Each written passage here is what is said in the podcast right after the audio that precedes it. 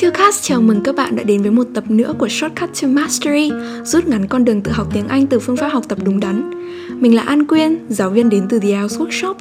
Và phương pháp mà chúng ta sẽ thử cùng nhau trải nghiệm ngày hôm nay sẽ có thể kết hợp cùng với phương pháp Spaced Repetition hay lặp lại ngắt quãng đã được giới thiệu tại tập trước để đồng hành cùng các bạn trong quá trình ôn bài, ôn thi cũng như ghi nhớ những kiến thức mới.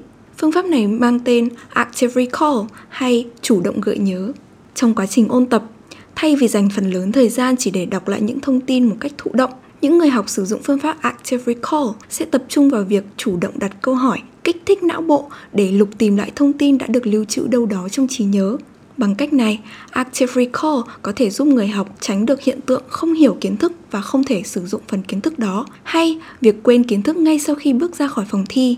Nếu như được sử dụng đúng cách, Active Recall có thể giúp người học ghi nhớ dài hạn một lượng thông tin đồ sộ trong khoảng thời gian ngắn.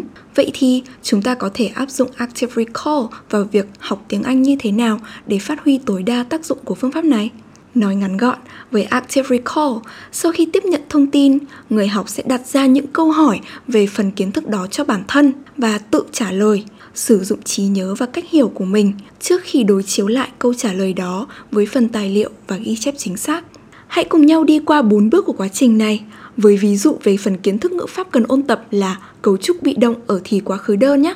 Ở bước 1, hay còn gọi là bước tiếp nhận thông tin mới hoặc ôn lại kiến thức cũ. Đây là khi chúng ta nghe giảng hay đọc diễn giải hoặc ghi chép từ trước của mình về phần ngữ pháp mục tiêu. Bước 2, ở đây chúng ta sẽ dựa vào từng thông tin vừa tiếp nhận, viết ra các câu hỏi để kiểm tra bản thân. Các câu hỏi này nên được soạn hay viết riêng thay vì ghi chú ngay bên cạnh phần ghi chép lý thuyết.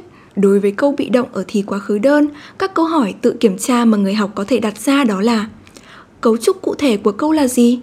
Đâu là cách để biến đổi câu chủ động ở thì quá khứ đơn sang câu bị động? Kèm theo ví dụ. Sử dụng bị động thay cho chủ động trong tình huống nào?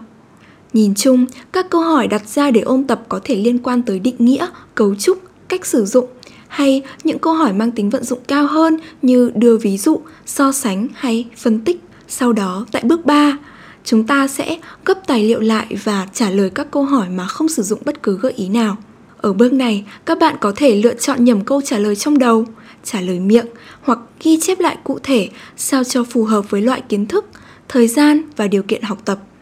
Đối với phần kiến thức về câu bị động nói trên, câu hỏi về cấu trúc, cách biến đổi câu chủ động sang bị động cùng ví dụ nên được viết ra giấy. Còn câu hỏi về ngữ cảnh sử dụng có thể được nhầm trong đầu. Cuối cùng, tại bước 4, chúng ta hãy cùng mở lại tài liệu và phần ghi chép để đối chiếu với những câu trả lời của mình. Ngoài việc kiểm tra đúng, sai thông thường, chúng ta đừng quên đánh dấu những phần kiến thức mà bản thân còn thấy khó nhớ, dễ nhầm lẫn để chú trọng hơn trong lần ôn tập tiếp theo nhé. Một cách để chúng ta có thể áp dụng Active Recall một cách thuận tiện đó là sử dụng flashcard. Với mỗi tấm thẻ học, hãy ghi chép phần kiến thức cần nhớ ở mặt trước và các câu hỏi về phần kiến thức đó ở mặt sau. Những tấm thẻ học này có thể được lưu trữ lâu dài và được tái sử dụng nhiều lần cho những lần ôn tập tiếp theo.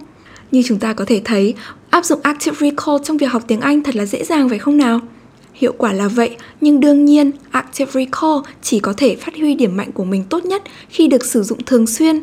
Vậy nên đừng quên kiên trì ôn tập lại để đảm bảo chúng ta luôn có thể gọi kiến thức đó ra đúng lúc và đúng chỗ nha.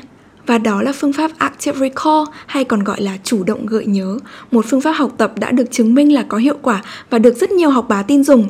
Bạn đã nhận được gì từ podcast ngày hôm nay? Hãy chia sẻ đến những tri kỷ IELTS của bạn và đừng quên theo dõi, ủng hộ Chillcast trên các nền tảng Spotify, Apple Podcast và YouTube nhé. Xin chào và hẹn gặp lại các bạn ở các số tiếp theo của Chillcast.